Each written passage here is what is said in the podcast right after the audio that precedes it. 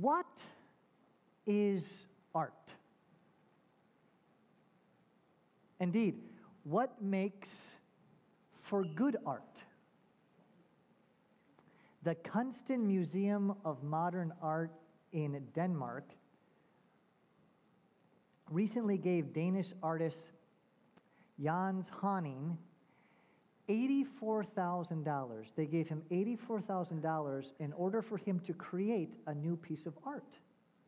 His work was going to be featured in a brand new exhibit at the museum entitled Work It Out.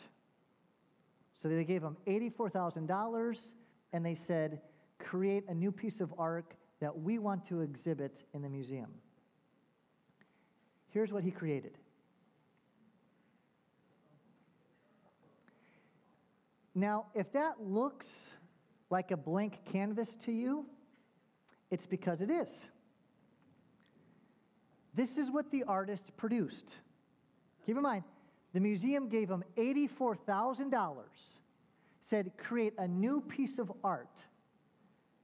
And this is what he delivered. And you know what he entitled his piece of art? Take the money and run. True story.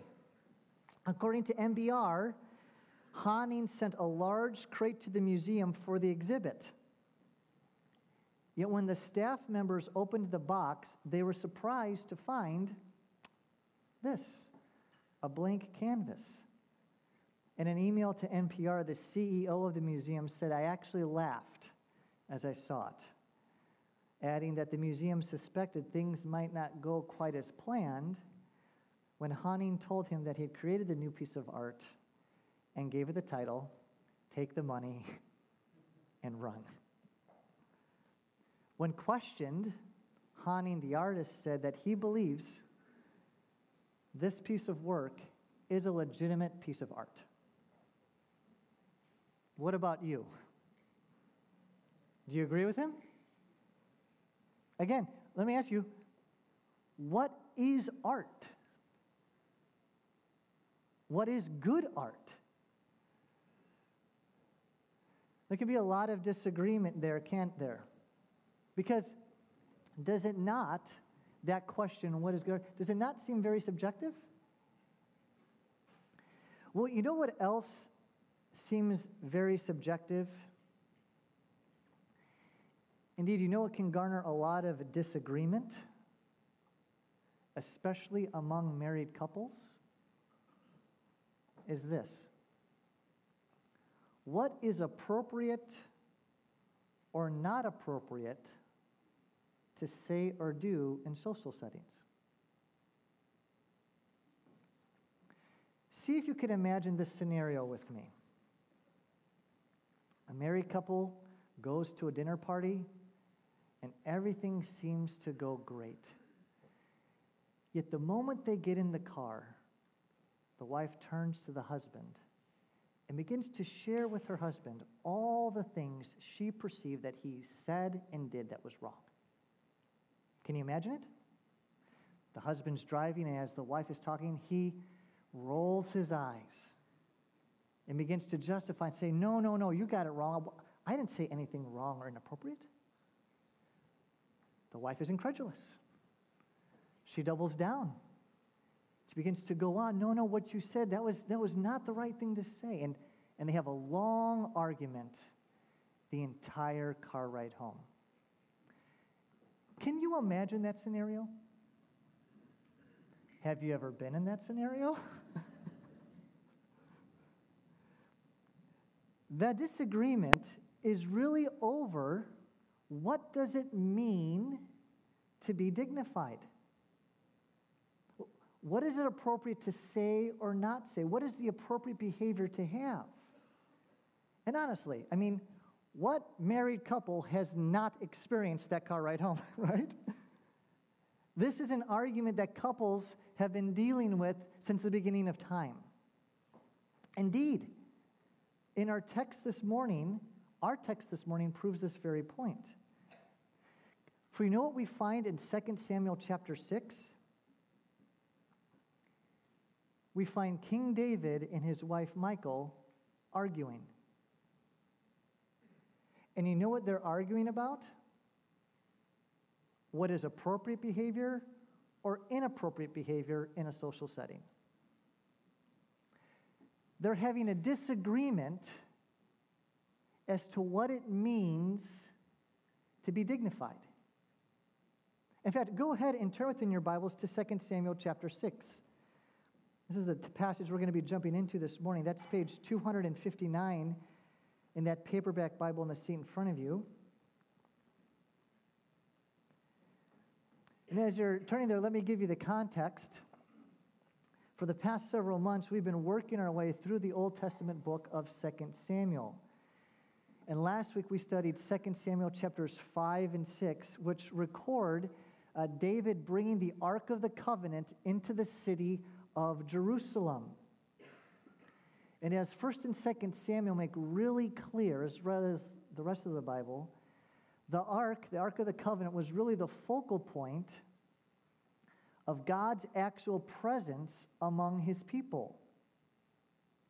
And you'll recall that last week we learned this really important truth, that the narrative illustrated this important truth and that is fellowship with God requires a sacrifice. Fellowship with God requires a sacrifice. Remember this? Because of our sin, we are like a rag doll that has been soaked in gasoline, and God is a consuming fire. This means that left to ourselves, we will be consumed by God's judgment. And the death of Uzzah in the beginning of 2 Samuel chapter 6 reminds us of just how dangerous God's holiness really is. Yet David was able to bring the Ark of the Covenant into Jerusalem and for he and the people to have fellowship with God. And how was that possible? It was only possible through a sacrifice. The first time David attempted to bring the ark into Jerusalem, it ended in a disaster. Remember, the ark tipped over. Uzzah put his hand on the ark, and what happened to him? He died. But not the second time. The second time, it brought into Jerusalem, and everybody rejoiced, and they have fellowship with God. What's the difference? The difference is a sacrifice. The second time around, we see David wearing a priestly ephod and he's making sacrifices to the Lord. Indeed, the journey of the ark the second time, it begins with a sacrifice, and then when they arrive, it ends with a sacrifice. And this text is wonderfully illustrating our God is holy. He is dominant. He is dangerous in his holiness. And we ought not to think that we can just skip right up into his presence and give him a high five we would be consumed in judgment because of our sin. This is why we need a sacrifice.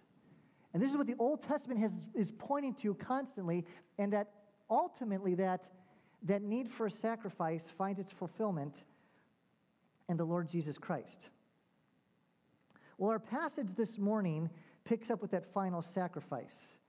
And as we're about to see here in the latter half of 2 Samuel 6, everyone, everyone in Israel, with the ark coming in and fellowship with God, everyone in this chapter is happy and elated.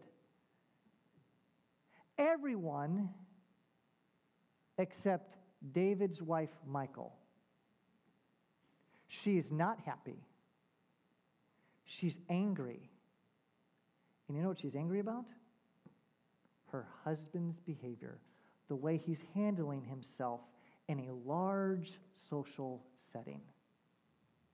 So let's enter into their car as they drive home, okay? And let's see what happens. And I want to argue, friend, that in the text we're about to study, we not, we not only see the key and the answer to know what it truly means to be dignified in behavior,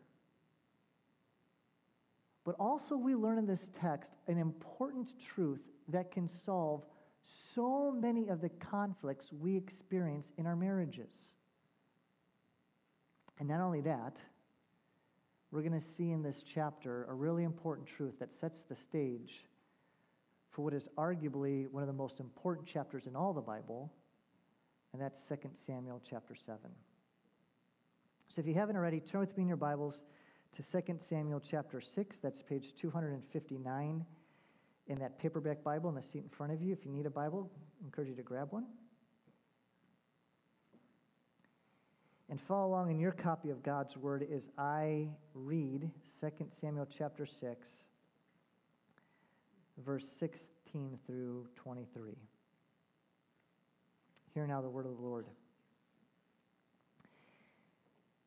As the ark of the Lord came into the city of David, Michal, the daughter of Saul, looked out of the window and saw King David leaping and dancing before the Lord. And she despised him in her heart. And they brought in the ark of the Lord and set it in its place inside the tent that David had pitched for it. And David offered burnt offerings and peace offerings before the Lord. He's making sacrifices. And when David had finished offering the burnt offerings and the peace offerings, he blessed the people in the name of the Lord of hosts and distributed among all the people, the whole multitude of Israel, both men and women, a cake of bread, a portion of meat, a cake of raisins to each one. Then all the people departed, each to his house. So David's dancing and celebrating before the Lord. They're having fellowship with the Lord. His presence is among them. Everyone's happy except Michal. She looks out and she sees how her husband is acting, and the text says she despises him in her heart. And now this is the car ride home. Look at what we see in the next verse, verse 20. And David returned to bless his household. But Michal, the daughter of Saul, came out to meet David and said, Oh, how the king of Israel honored himself today, uncovering himself today before the eyes of his servants, female servants, as one of the vulgar fellows shamelessly uncovers himself. I don't know if you could pick this up. She's being sarcastic. Th- that word for honor, some of your translations have dignified. Oh, how the king has dignified himself today, dancing like that in front of the presence of the Lord. And notice David's response. Verse 21. And David said to Michal, It was before the Lord. David's concern, David's audience is not those around him, but the Lord. He said, It was before the Lord who chose me above your father and above all his house to appoint me as prince over Israel, the people of the Lord. And I will celebrate before who? The Lord. verse 22, he says, I will make myself yet more contemptible than this and I will be abased in your eyes. He's saying, My concern is with God, and I'm going to worship Him as is pleasing to Him. He's like, And I'll go even lower. But by my female servants, um, of whom you have spoken, this is the people of Israel, by them I shall be held in honor. He's saying, When they see me worshiping the Lord, they will see that as an honorable thing. And then we get this final statement about Michal, verse 23. And Michal, the daughter of Saul, had no child to the day of her death. Amen. Amen. This is the word of the Lord. In C.S. Lewis's book, The Lion, the Witch in the Wardrobe, Mr. Tumnus ask Lucy a question the first time they meet. They actually, actually ask a couple questions. But he asks her one really important question. Do you remember what it was? He asks her if she's a daughter of who? Eve, right? In fact, throughout the book, Lucy is referred to as a daughter of Eve.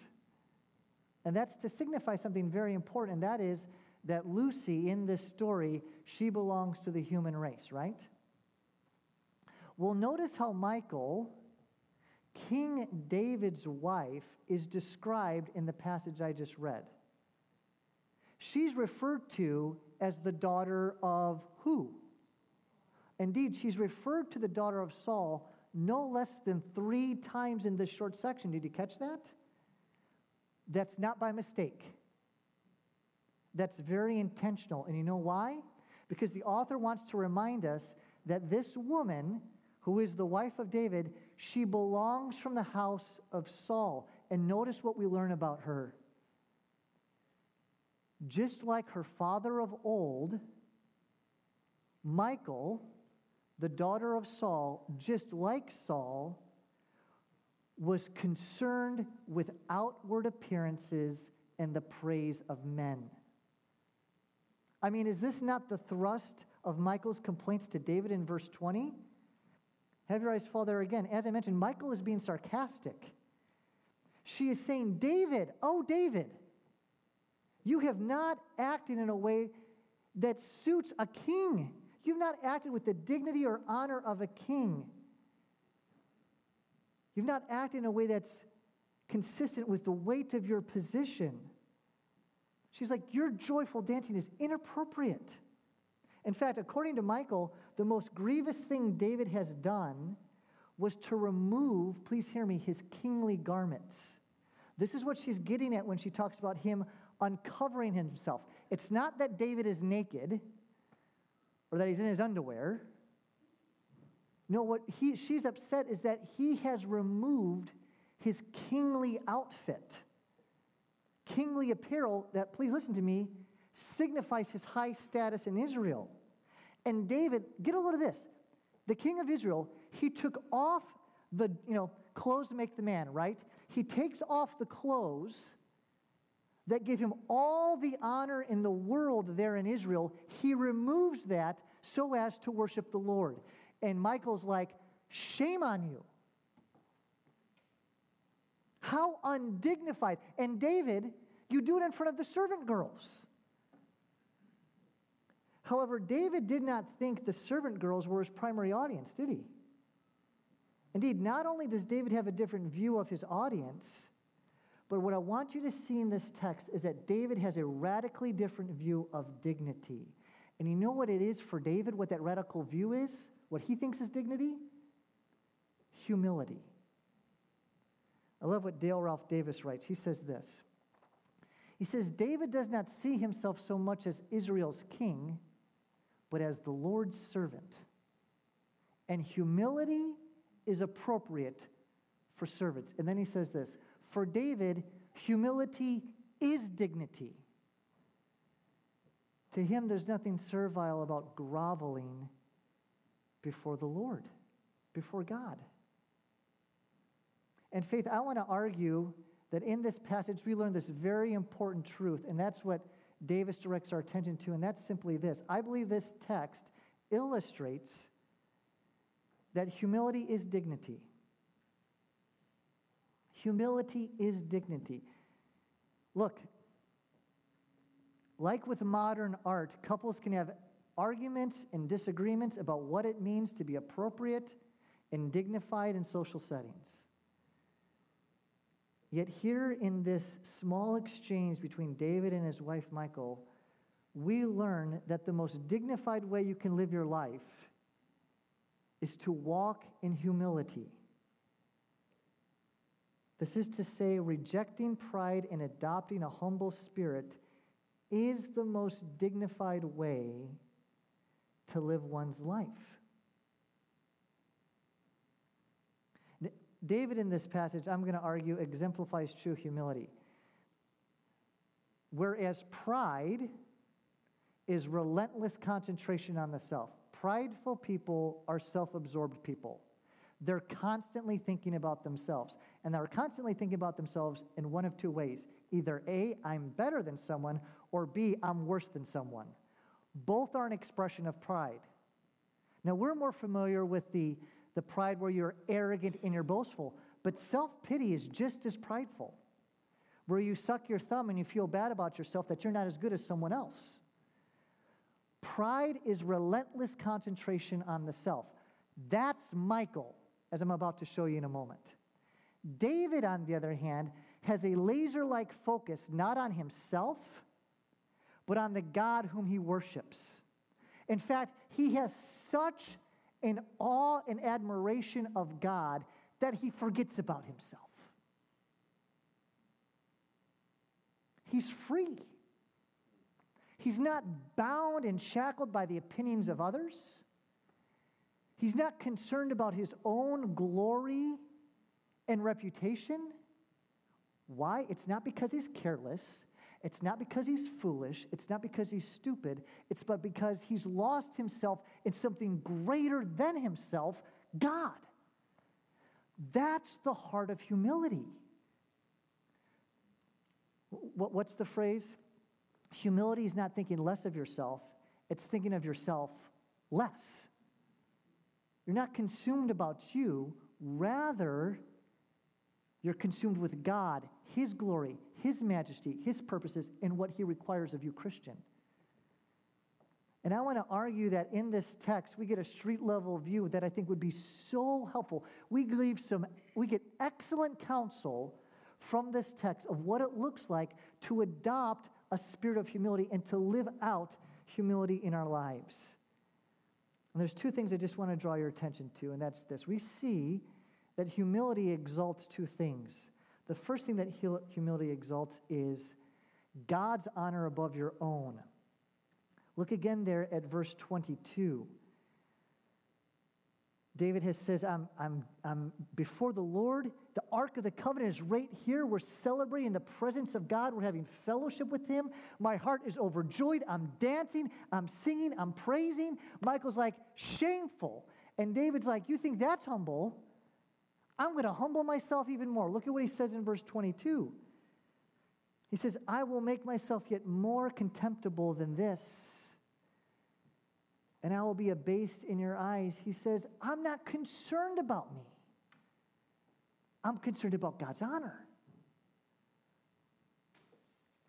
One of the many industries that was impacted by COVID was the wedding industry. Many couples this past year had to postpone or delay getting married due to various COVID restrictions, and we have several in our congregation that lived through that and experienced that firsthand. But now that things are, are up and running, Lord, keep the lights on, please. Many couples are getting married, and they're getting married in very elaborate ways. Yet none of these extravagant weddings, I would argue, compares to the unique wedding that took place a couple years before COVID. The BBC reports that several years ago, an Italian woman married herself. That's right. At 40 years old, she decided, I'm going to marry myself. And she did so with a complete ceremony white dress, three layer cake, bridesmaids, and over 70 guests in attendance. Here's a picture of her cutting her wedding cake. Evidently, this is not a unique thing. In the United States, do you know there's a company, there's a company that offers self-wedding kits. In Canada, there's an agency called, and I quote, Marry Yourself Vancouver, which does the same thing. When asked why she chose to marry herself, this Italian woman said this she exclaimed, I firmly believe that each of us must first of all love ourselves. Her wedding ceremony was the pinnacle expression of self love. Now, I know we kind of chuckle and laugh, and we find it kind of odd that a woman would be so blatant in expressing self love by marrying herself. But the truth is, many Christian couples get married for the exact same reason. What I mean is, they get married not primarily because they love the other person, but because they love themselves. And a spouse fulfills a desire for their life. This is to say, think of it like this their spouse is an accessory to the wardrobe in their life in order to make them look good. And faith, that is precisely what we see with Michal. You know who Michal loves? Not God and not David. She loves herself.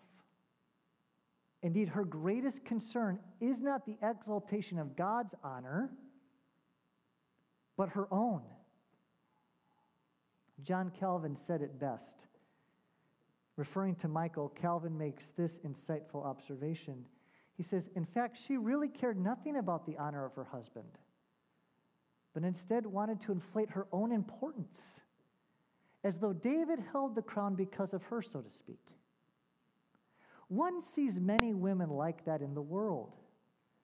They are very content for their husbands to be men of reputation and fame and for them to be honored, but only in order to be more esteemed themselves.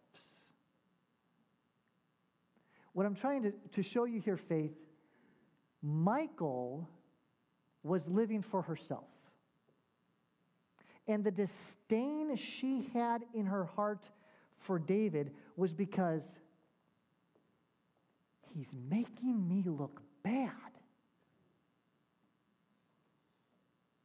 She's living for herself.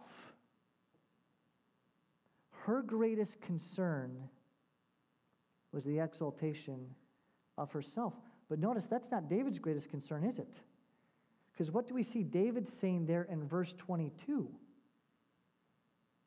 His greatest concern is not his honor, but God's. Indeed, as, as he gets at there in verse 22, David says he's willing to be even more humiliated in the world's eyes for God's honor. David is committed to living for God rather than himself, no matter how lowly that makes him look in the eyes of his wife or anyone else. And the most fascinating thing is Michal is alone in her perception. The rest of Israel sees David's humility and dancing and worshiping in front of the Lord as a noble thing. Everyone else but her. And I think it's really appropriate for us just to pause for a moment and to ask ourselves okay, Humility is dignity. The best way in life is to adopt a humble spirit, to not be focused on myself, but to instead get my eyes off of myself on the one who is worthy of my worship, God. I need to ask myself, what's my greatest concern? Let me ask this What's your greatest concern when you drive home from a social setting with your spouse? What's your greatest concern when you have conflict with your spouse?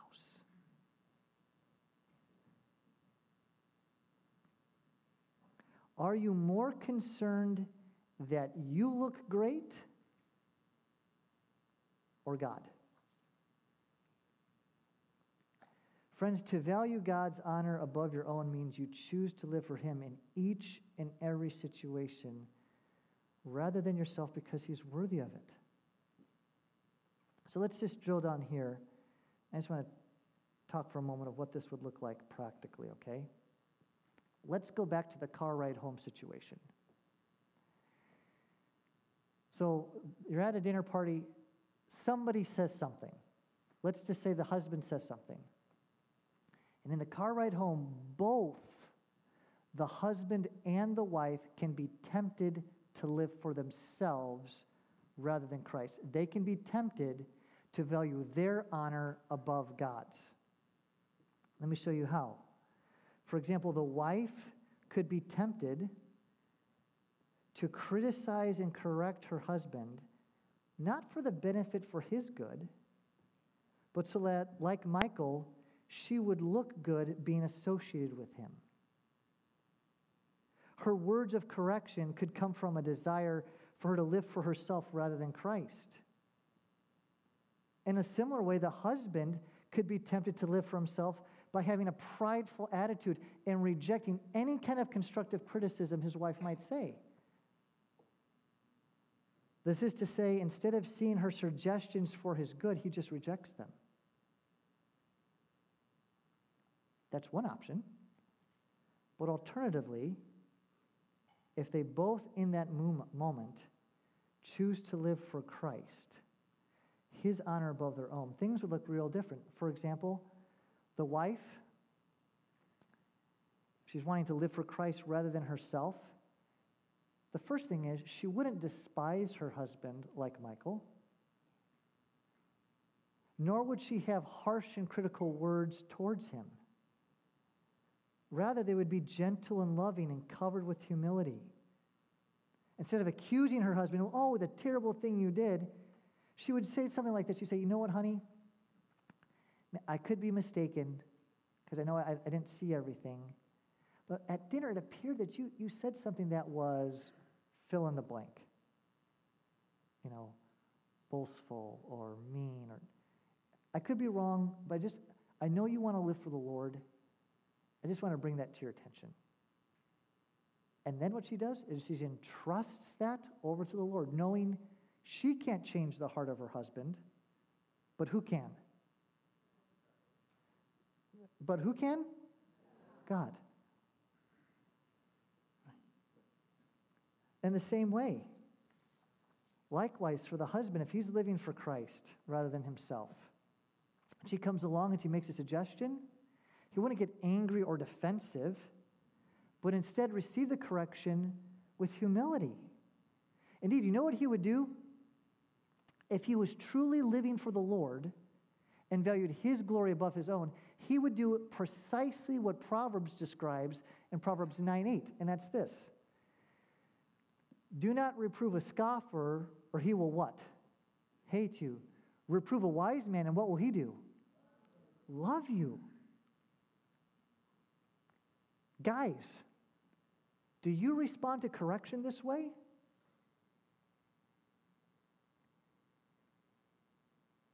Thank you, sweetheart, for pointing that out. I love you.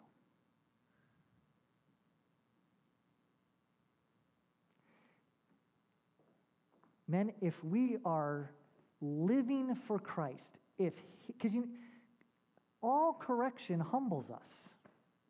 That's why we don't wake up in the morning like, man, I really hope someone corrects me today.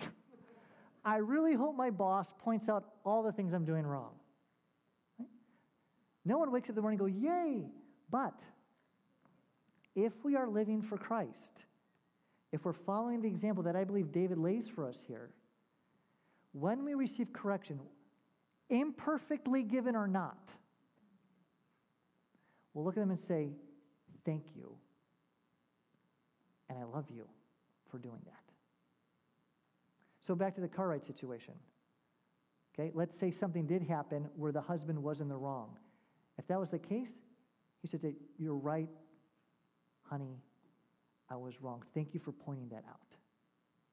By God's grace, I'm going to do better. Now, there's other occasions where the wife might suggest something and you don't see it. You could say the same thing, honey, thank you so much. You know what? In a moment, I'm not seeing that I did that, but I'm going to have the humility heart. I'm going to pray about it and ask the Lord to show me if this is really the case. What a radically different way to handle that car ride home. Where the wife is gracious and she's putting on humility, and the husband, he's gracious and he's putting on humility. And it could go the other way around. It could be the wife could have said something or done something. All this to say, humility exalts God's honor above your own. But then the second thing we see is that humility exalts God's opinion above others. Look again at in Michal there in verse 20. And David returned to bless his household, but Michal, the daughter of Saul, came out to meet David and said, Oh, how the king of Israel honored himself today, uncovering himself today before the eyes of his servants, female servants. Is one of those vulgar fellows shamelessly uncovers himself. She, she is, she's imputing motive She's casting him in the worst possible light. Let me ask you if, if a person came up to you and said, I have a fever, I have a cough, and I've lost my sense of taste and smell, what would you say that person has? And let me tell you, it's okay to say this word. What is it? COVID, right, okay, COVID. COVID 19, that's right, COVID. I don't know, is it me, and I, and I say this in humility, but it seems like today, every symptom a person has, it goes back to, oh, you have COVID, right? Scratchy scalp, COVID, right? Rash on your feet, COVID. You, three, you sneeze three times, COVID. It, it, am I alone on this? Anyone else? Maybe I'm alone on this. Okay. Well, there is there is one disease of the soul that really is the cause of pretty much every sinful problem.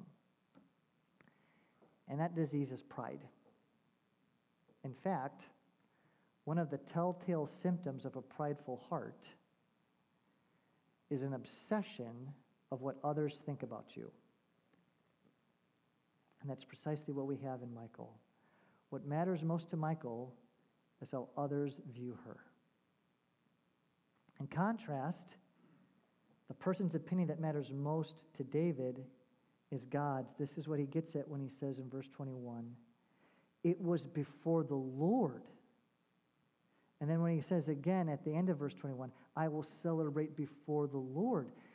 David is saying and teaching us that the only audience that matters to him is God. He doesn't care what the servant girls think about him, just the Lord.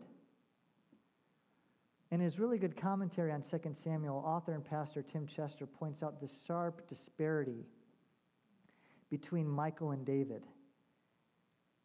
Notice in the eyes of Michal, her perception, David is dishonored because of his dancing, because of his humility. Indeed, even in the eyes of David, he sees himself as lowly in verse 22. But notice, in the eyes of God's people, David is honored because of his humility. We see this clearly in verse 22. And in the eyes of God, verse 21 makes it clear that David is chosen for honor above Saul's family. In fact, the, David's response there in verse 21, where he reminds her that God chose him to be over his father's family, it's to remind her that he is the one God has, has appointed to exalt. And we see the judgment on Saul's house in verse 23 when it says that she had no children. This is to say, Saul's house is completely cut off. God's doing a new work, a great work in the house of David.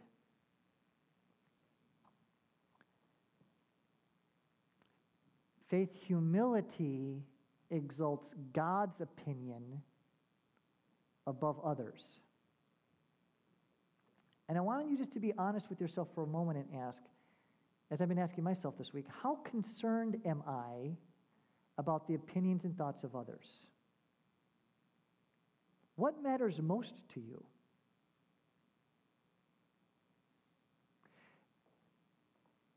When you open up your closet and you start picking out your clothes, why do you choose what you choose? When you go to the mirror, uh, the little decisions of the day, what is driving you? How, how great of a factor are the thoughts and opinions of others, your coworkers, your family members? driving the decisions and choices you make. What I'm getting at is this in your honest moments, are there times where you find yourself being enslaved to the opinions of others?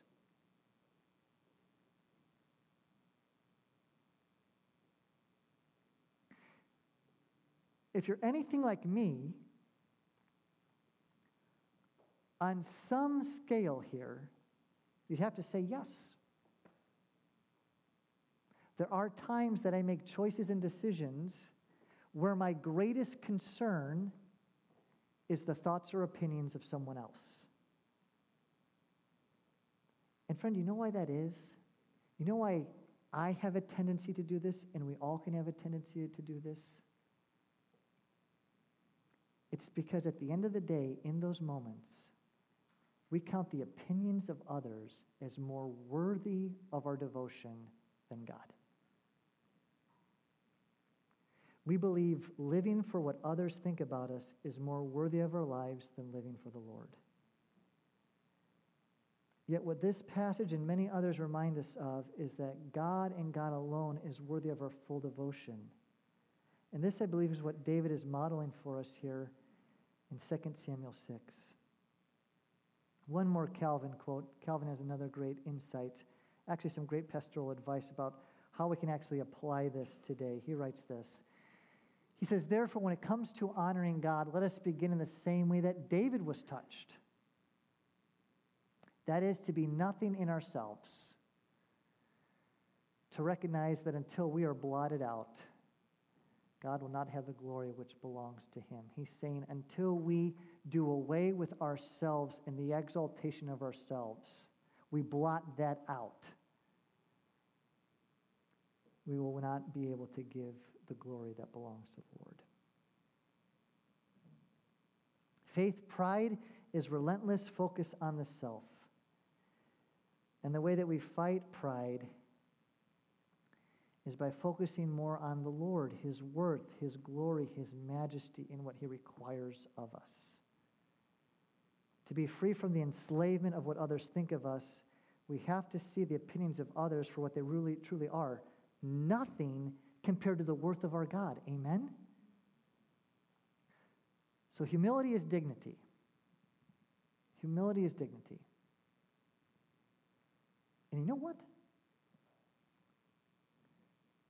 This is not the only place in the Bible we see this truth taught. Indeed, is this not precisely what the Apostle Paul teaches in Philippians 2?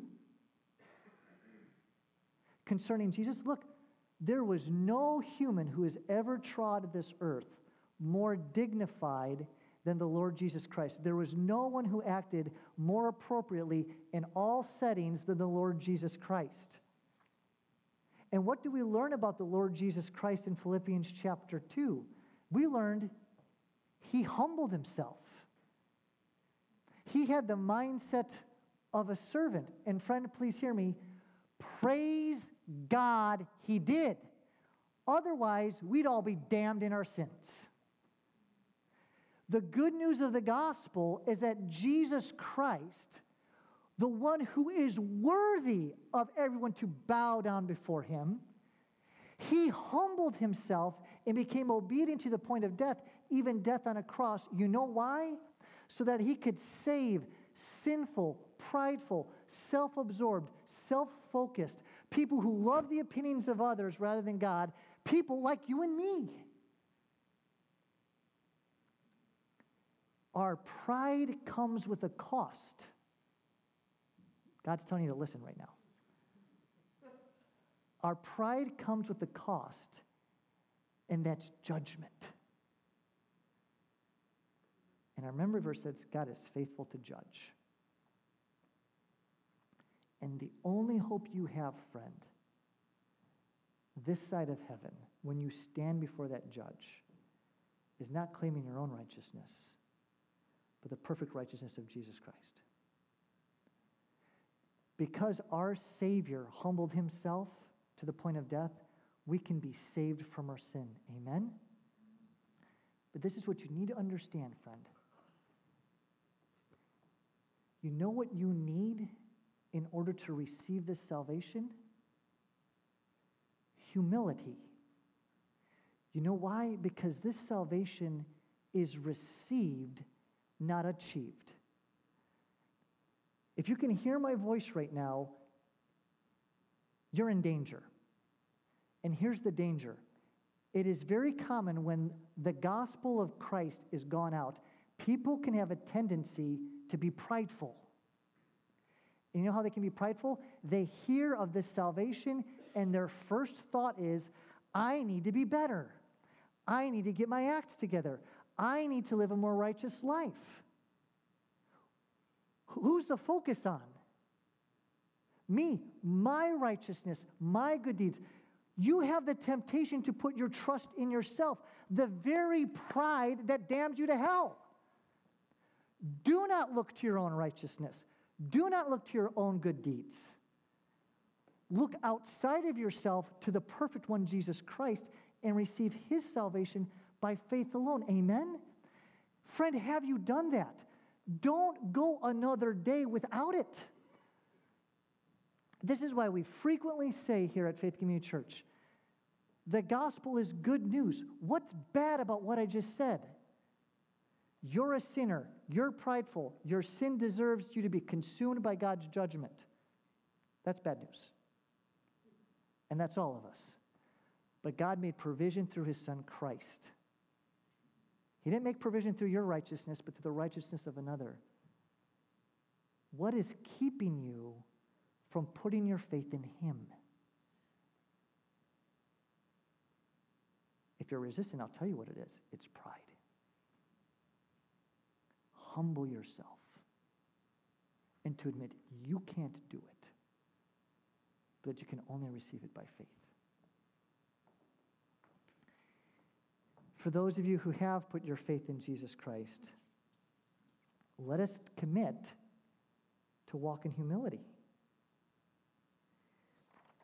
You know, the guy who displayed a blank canvas and called it Take the Money and Run, he legitimately thought that was good art. I'm not so sure. But you know what is arguably the most beautiful picture around? Truly the most beautiful picture around? A married couple who chooses to live for Christ rather than themselves.